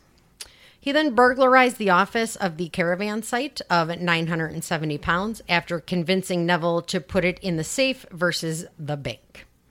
Nevill knew he did it but didn't say anything. now she lives at the hospital and she starts calling Jeremy and everybody else she can think of to get out and said that she was unable to function due to the medications that they were giving her. So on March 29th, 1985, she was discharged with plans for a monthly injection of long acting haloperidol, an antipsychotic. Julie hated how tired and out of it she felt, but it was forced upon her. Dr. Ferguson gave gave over care to her general practitioner, which I don't understand. Uh, over the next couple of months, people would say Sheila was despondent. She wasn't bathing or taking care of herself and was basically non responsive, which she blamed on the haloperidol. Yeah. Uh, the Bambers started discussing possibly adopting the twins. And Jeremy would later say that his parents most likely had no idea uh, that Colin had primary custody of the boys. Sheila never told them that he was still seeing the boys, so they didn't think dad was in the picture. Um, Jeremy, meanwhile, was still being a dick, especially to June. He wanted all of the money, but none of the work. Same, dude. Same. Uh, per Barbara, the secretary, Nevill confided something to her at the end of July. He was distraught and she didn't know what to do. She wondered if he wanted her to go to the police. It's never said what he told her, so we don't know. Yeah. It's suspected that it was that he knew that Jeremy broke into the caravan site. Yeah. So, on August sixth, 1985, Jeremy went to the farm to do some work and was excited to use a new tractor. I would be too. Uh, Nevill spoke with a business associate who questioned how Nevill was. Nevill replied that he had something going on that was causing him more worry and was more important than losing a little money from the farm crops. At one point, Sheila walked out to the field to talk to Jeremy. The last thing, the last line, excuse me, in Sheila's journal talked about how she didn't have to be that way to Jeremy. She did not elaborate, and Jeremy would say he didn't remember what was said, so we don't know. Uh, later that evening, the Bambers with Sheila were having supper between 8 p.m. and 9 p.m. And according to Jeremy, the only living witness, said he walked in on a conversation about the twins going into foster care, like the respite care. Uh, he said Sheila didn't seem to have a reaction other than wanting to stay in London. I need a drink. Goop, goop, goop, goop. Jeremy would later give two different statements. Uh, the first one was that he looked out the window and saw two rabbits. And the second one was that he went to check the barn and saw rabbits by the potatoes. Uh, he's consistent with statements about getting the rifle from the den without the scope or the silencer on it. He grabbed uh, 22 caliber low velocity. That's what I meant. Um, ammunition and left the rifle in the hallway. He put 10 rounds in the magazine in the kitchen. Couldn't find the rabbits, supposedly. No. So he came back in, removed the magazine, chambered the round, and left the rifle uh, leaned up against the wall in the hallway. He didn't talk to his parents or Sheila during this time, and he can't remember if he checked on the rifle or the magazine to see if he put them away. He left the house at 9:30 p.m. The neighbor heard the car um, of Jeremy, which was loud as shit, apparently. Yeah. On Jeremy's way home, he passed the home of Stephen Smith. Stephen recalls hearing a single gunshot between 9:30 and 10:05 p.m. It came from the southwest. It was dull sounding and appeared like a shotgun approximately 500 yards away in the direction of the White House farm. Yeah. Barbara called Nevill, uh, the secretary, at 9:30 to 10. She said he was very impatient and then got rude and hung up. Uh, and she was shocked because he had never spoken to her like that. Nevill was seen in the field at 10 o'clock that evening, finishing up something for Jeremy that he said he would finish. Uh, June's sister Pam called and spoke with June uh, at around 10 o'clock. June also spoke with Sheila and then spoke again with June about being worried about Sheila. And she wanted to come over and look at her to see what her thoughts were on her, Yeah. like how she was acting. Uh, Sheila had no interest in anything, including the twins. June wanted Pam's opinion about putting Sheila in a nursing home. Why don't you just make her take her medicine? yeah. So at 10:30 p.m., farmhand Len Foakes finished work and saw Nevill still on the tractor. Uh, he was the last person to see the family alive. After that, no one knows what happened. It is surmised that Nevill uh, walked the dogs and showered, then had a drink and a smoke before bed because that was his normal routine. Yeah. The dogs, Bruce and Crispy, were always on alert for Crispy. Crispy, who was apparently a, like a shit. So, Yeah. ouch. Um, both would go batshit crazy when visitors came by. The front door was deadbolted from the inside, and the back, dar- back door to the yard was locked with a key on the inside. A side door had three separate locks, and the door by the dairy was locked and barricaded from the inside and out. Excuse me. Need to take a sip? Yeah, fuck, man. I think I need to hit my vape too. Somebody told me to make a T-shirt about your vape voice. um, it's gonna say "fuck you, Mark" with your vape voice. So Nevill was known to be a heavy sleeper, and June was a light sleeper. Uh, she would often read the Bible that she kept at her bedside. She always kept her bedroom windows open and the bedroom door closed but unlocked. She would often wake up to noises and wake Nevill to investigate. No one knows if the adults even went to sleep at all that night. Really? Uh, Colin would later say at 11 p.m. he became overwhelmed with fear for his children because the twins were at the farm. Uh, it passed quickly, but he later wondered if he was telepathically picking up on the time of their deaths. Spoiler alert. At 3:35 a.m., Sergeant Chris Bews, Constables Stephen Myall, and Robin Robin Saxby responded to White House Farm after receiving a call from Chelmsford. Uh, Myall was familiar with the area, so he drove. It was a 10 mile drive, and he drove quick, obviously. He ended up being cut off by a super slow vehicle. Yeah.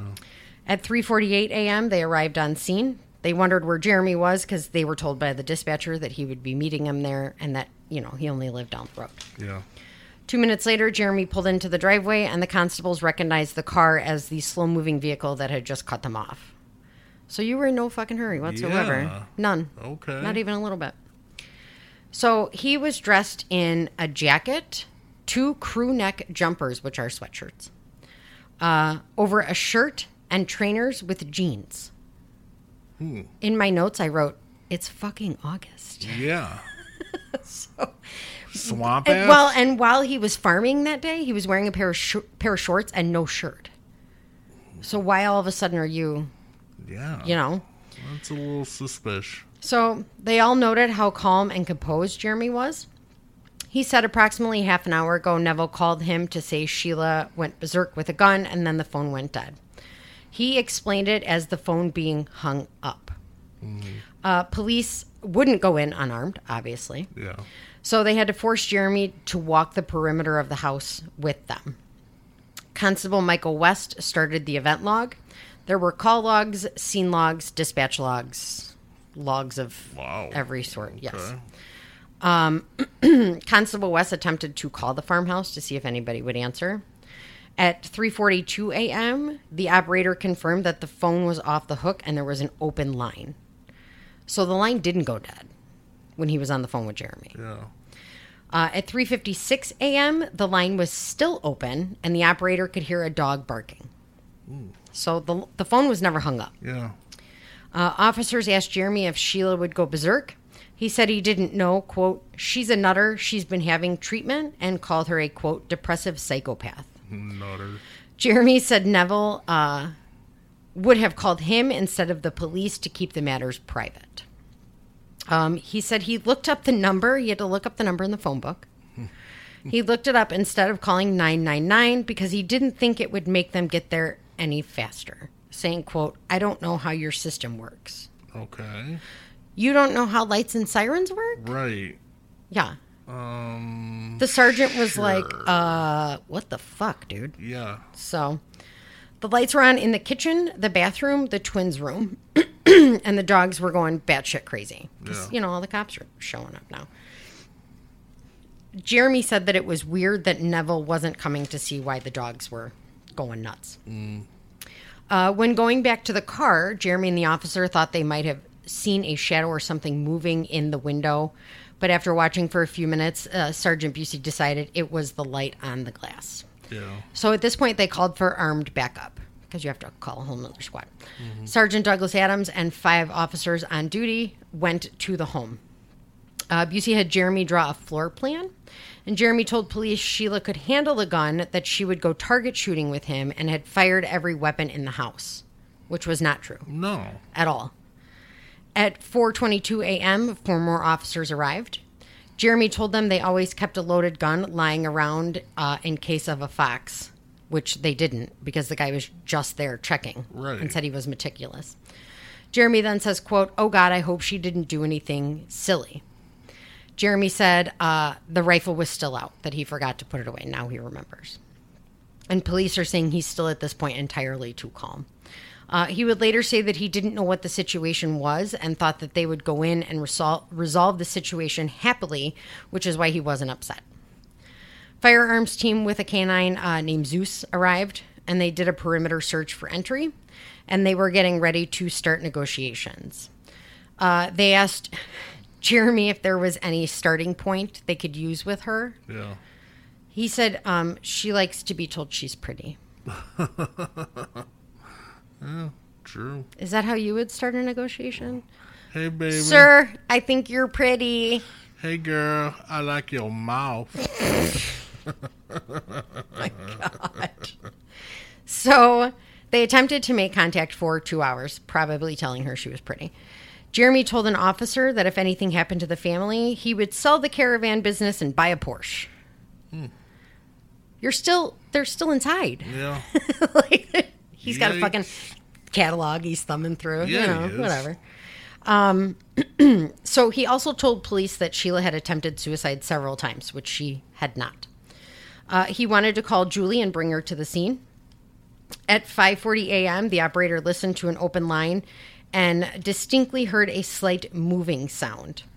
The line was monitored, the neighborhood was locked down, and the road was blocked.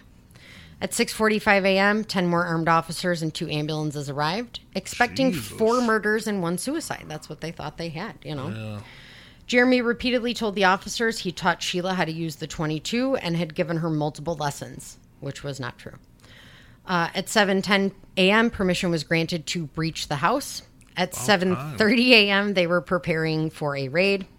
At 7:34 a.m., there were five knocks on the door, and the back door was breached. Um, he's still talking about a Porsche.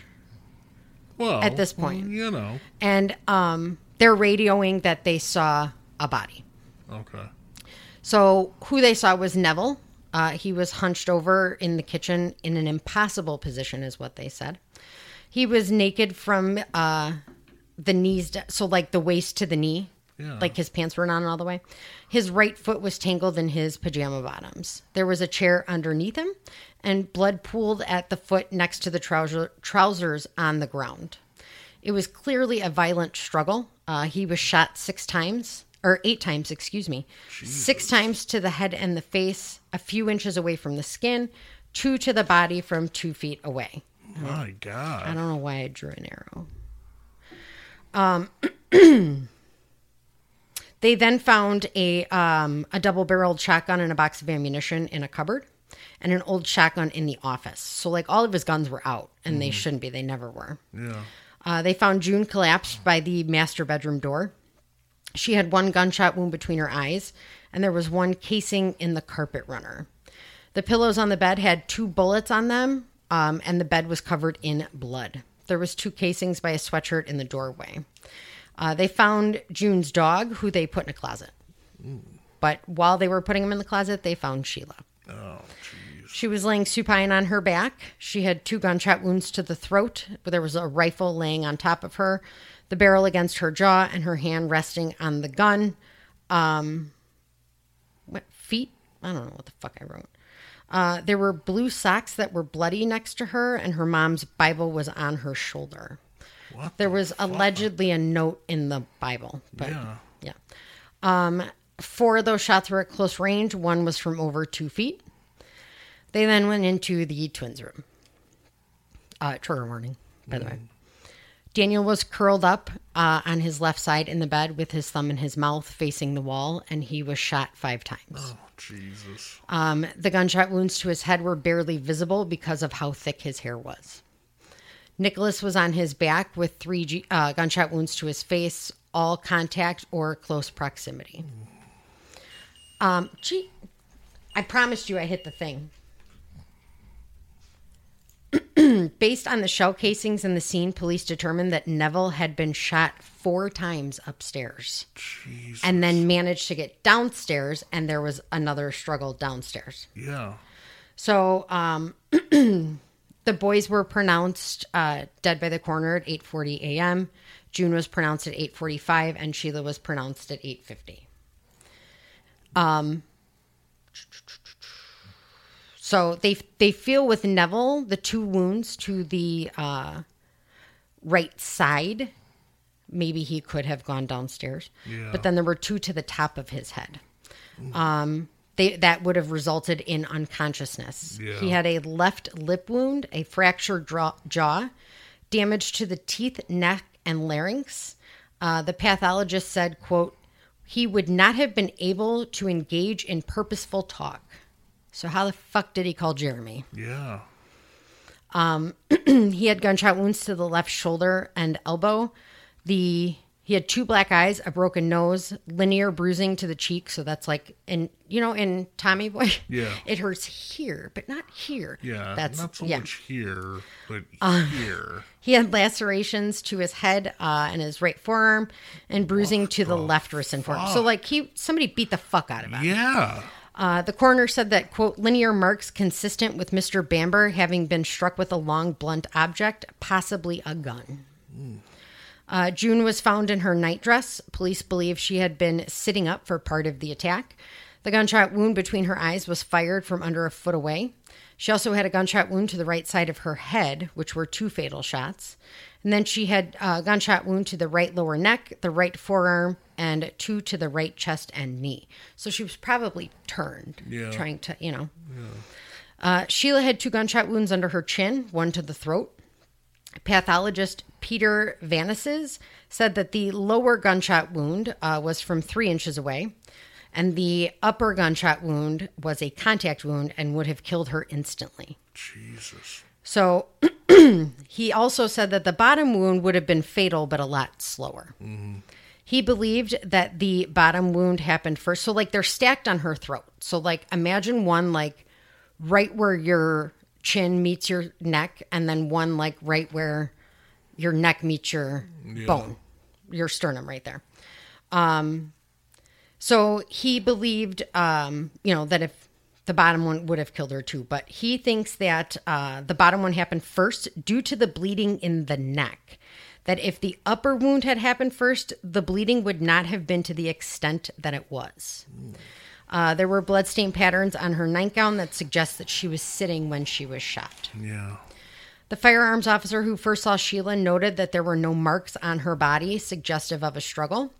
Her feet and hands were clean despite the mess in the kitchen. So, how would she have shot Nevill? There was sugar spilled everywhere in the kitchen. That's a big thing. Uh, her fingernails were manicured and not broken. Her fingertips were free of blood, dirt, and powder, and there was no trace of lead dust. The rifle would had to have been loaded at least twice and would most likely have left lubricant and material from the bullets on the hands. She had nothing on her hands. Postmortem testing showed low traces of lead on her hands and her forehead, but that was consistent with everyday handling of shit. You know, there was no gunshot residue on her nightgown. Police are still convinced it was a murder suicide, so this resulted in a poorly conducted investigation. When Jeremy's cousins suggested uh, that Jeremy set the whole thing up, the detective chief inspector threw them out of his office. Wow. The scene was not secured or searched thoroughly. Evidence was not recorded or preserved. Jeez. The bloody bedding and carpeting was burned to spare Jeremy's feelings. Sheila's hand at one point was moved to take crime scene photos, and the murder weapon was handled with bare hands. I mean, it just sounds like these guys have never handled. And they just assumed it was a murder suicide. Right. Like it kind of wrapped itself up in a nice little bow, Right. you know? So, three days after the murder, Jeremy was given the keys to the house. A silencer with blood specks was found in a cupboard on August 10th by a cousin who took it home with him. And then three days later, the police came to get it. Um, they swear up and down that they searched that cupboard and there was nothing in it. Um, the Bible that was sitting on Sheila's shoulder was not examined at all. Uh, officer Wow. officer reports of Jeremy's statements were not written for weeks, and no notes were taken at the scene. Oh, great job. Yep. The adult bodies were released after a couple days and cremated. Jeremy's clothes were not examined for a month. All blood samples were eventually destroyed. Oh my God, what is going Yeah. on? Uh, and Jeremy's behavior at the wake and funeral was questioned. Everybody grieves differently. We Yeah. know that. Blah, blah, blah. Um, not long after the funerals, Jeremy and Julie and his boyfriend Brett went to Amsterdam, Amsterdam, and bought a ship ton of, ton of pot. The travel agent said that they were in high spirits. You think? He also be- Because I got high. Because I got high. Oh God, that's a song I Because. I got high. So he also started selling off all of his family's belongings. Hello, Menendez brothers, which we will cover, by the way, um, including the cars. Wow. Mm-hmm. Dude, this is nuts. So Jeremy gave a statement to the police the day after the murders. She said Jeremy called her at approximately 3 a.m. to 3:30 a.m. on the 7th and said, "quote There's something wrong at home." She was too tired to ask what was wrong, so she just hung up and went back to bed. That's like you. Th- That 100% would be me. What do you want? Leave me alone. Mm-hmm. That's been me when you've had call outs. I know. I'm stuck here. Babe, I, I gotta I gotta go out. Just got called out. In my defense, when you were home, I would get up and make you a cup of coffee. I know you And get your clothes out while you were in the Dude, you- shower. You, were so fucking great. Like on the call outs that you were up. well, thank you. You'd hurry up, shower me up, and make a Mm-hmm. Get cup of the door. coffee. Yeah, you were fucking great. I even packed you and Lugo lunch when you had to go to Atlanta. Yeah, you did. So, um, she was too tired to ask what was wrong. So she just, you know, she was seen at the wake and funeral comforting Jeremy. Um, but that and him at the funeral, he was like, "Ah," and then like the cameras would turn and he'd start laughing. Yes, he was dude from intervention, a hundred percent. And there's there's pictures from the funeral, and you can tell he's full of fucking shit, Yeah. completely full of fucking shit. So now Julie's getting pissed. Uh, Jeremy seemed to want to break up with her.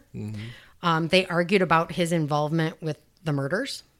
She told Jeremy he was a psychopath and tried to smother him with a pillow. On September 4th of 1985, during an argument, uh, a woman called Jeremy, and it was clear that Jeremy had been seeing her. So she had perfect fucking timing. Uh, Julie smashed a mirror and then slapped Jeremy, and he twisted her arm up her back.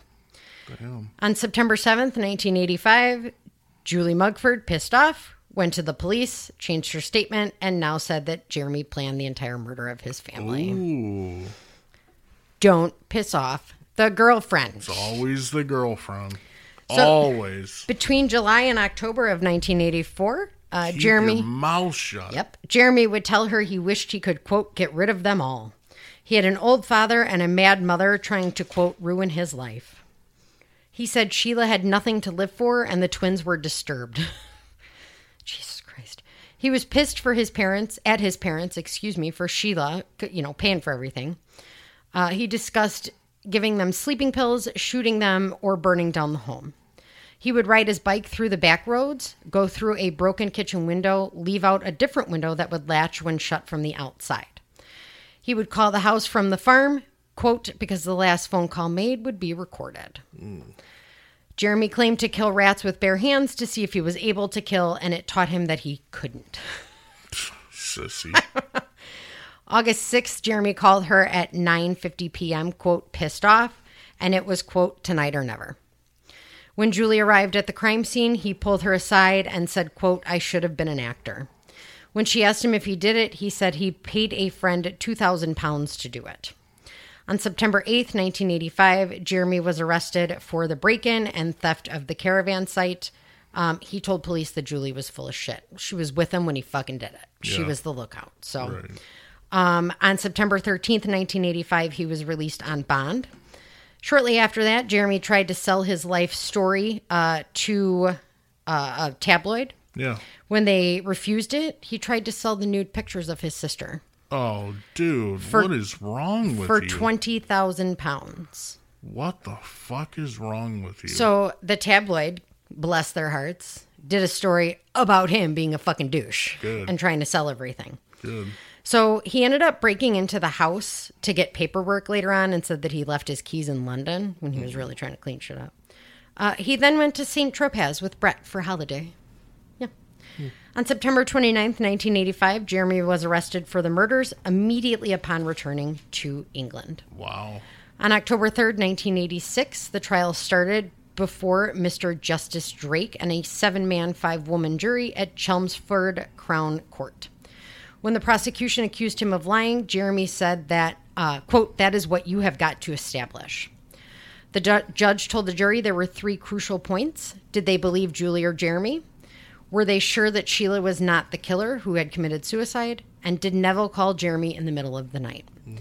If not, it undermined Jeremy's entire story because the only reason he would have had to make up to the call was that he was responsible for the murder. Yeah. At that time, the phone company did not track local calls. So there's no way to know Damn. if the phone call happened. yeah. Uh, on October 28, 1986, after an 18 day trial and nine hours of deliberation, Jeremy was found guilty on all counts, with the majority being 10 to 2. Wow. He was given five life terms with a recommendation of minimum of 25 years. The judge said, quote, Your conduct in planning and carrying out the killing of five members of your family was evil, almost beyond belief. Yeah. Uh, in December of 1994, Home Secretary, so that's what they call their, like, you know, Michael Howard said that Jeremy would remain in prison for the rest of his life. So they took away that 25 year. Wow. Good. Um, There are people who are convinced that he's innocent. really? There are many campaigns and pages to free him. Um, he has appealed multiple times and lost. Some of the things that have come out with the silencer uh, was that a majority of the blood was June's blood, but it couldn't completely rule out Sheila's. If the silencer was on the gun, she would not have been able to have shot herself. Yeah. So they claim that she sat down, she put the rifle between her knees and stuck the gun under her jaw and shot herself. But if the silencer was on there, she, couldn't wouldn't- do it. It was yeah. too big. So there's Sheila's blood in the silencer. Yeah. So But, she couldn't obviously I thought there was another page. Whew. So obviously she uh, couldn't have done it. I mean, the, the investigation was complete crap. Yep. But I, uh, I'm not feeling his innocence. I'm not either. No. so I'm not because here's the thing. Like when she went to the police, she had no idea what happened, like Yeah. what how people got in, how they didn't get in, and she told him verbatim what he was going to do. So Right. so that is the story of the White House Farm murders, and he he's in fucking prison. He's in his fifties now. Wow. Yeah, and Well, and I mean, there's a lot of it's like a 50-50. Split. Yeah, Mm. isn't that crazy? Yeah, I mean, yeah, I'm I'm just not feeling. There's no innocence. there's no like smoking gun that he didn't do it. There's no even real to me. There's, There's nothing really even, even- to prove reasonable doubt. Yeah, I, I don't. it, uh, just the way things played out. Yeah. I mean, if they can't they can't rule out the fact that Sheila's blood was in the silencer, Yeah, then you have to assume Sheila's blood was in the silencer. yeah. So yeah. Wow, Yep. that's that's a good one. Yeah, man. I don't even think there's reasonable doubt. I think he's yeah. Yeah. I think he thought he was smarter than everybody Oh, else I- and he had I the perfect fucking crime. Yeah. So And if he would have kept his mouth shut, he would have. he he would have If he wouldn't have told her shit, Yep. he would have gotten away with this because they would have. they had nothing because they didn't do anything. They didn't do anything. They didn't do an investigation. They gave him the house back three days later. Yep. So Wow, that's that's a crazy case. Mm-hmm. That's crazy. yep, That was a good one, babe. I knew you were going to say London. London. So yep, Yeah, that was a good one. there you go. All right, guys. I hope you enjoyed this episode. Yep. And Patreons, thank you again for signing up. And again, just a reminder ads will be Coming soon, coming soon. So, sooner rather than later, like this week probably. yeah. So, if you're not a fan of ads, any one of our tiers, you know, they will be ad free. Mm-hmm. Um, please check out our merchandise on our website, www.ddupodcast.com. Um, and I think that's about it. Yep. You can follow us on Twitter, TikTok, Yep. Facebook, the whole king caboodle. Yeah, if you want to start sending us, you know, we're coming low on our requests. So if Yeah. you want to start doing that again. I got a list, but yeah. And please, I apologize. Like, if some you don't hear, Jamie looks into every single one. But sometimes There's there's, just just, not not, enough. enough, yeah. you know, to, to make a case. So if you don't hear it, we apologize, but still send it our way because Jamie I'll will, look, yeah. will look into it. There's a couple cases that I wanted to do that I was pissed because I couldn't find enough. Yeah. Like I couldn't even make a mini episode. Right, right. So All right, shoot guys. them our way. Yep. Um, we will be coming back soon. Yeah. Probably Sunday. Next one is uh, Lululemon. Yep. Sunday. What day is it today? Wednesday, I think. Today's Monday. Oh yeah, today's Monday. so I don't know, a couple days, It's my last week off, guys. hopefully. Well, I know what you meant. It's okay. yeah, So. we'll, we'll see. Yeah. But um, yeah, so a couple days. Yeah. It's it's not Wednesday. It's it's Monday. Man, I thought it was Wednesday. I'm all fucked up. Shit. Oh well. All right, guys. We will be talking to you soon. Bye. Bye. At Parker, our purpose is simple. We want to make the world a better place by working more efficiently, by using more sustainable practices, by developing better technologies. We keep moving forward. With each new idea, innovation, and partnership, we're one step closer to fulfilling our purpose every single day. To find out more, visit parker.com/purpose. Parker, engineering your success. Say goodbye to your credit card rewards. Greedy corporate mega stores, led by Walmart and Target, are pushing for a law in Congress to take away your hard earned cash back and travel points to line their pockets. The Durbin Marshall credit card bill would enact harmful credit card routing mandates that would end credit card rewards as we know it. If you love your credit card rewards, tell your lawmakers hands off my rewards. Tell them to oppose the Durbin Marshall credit card bill.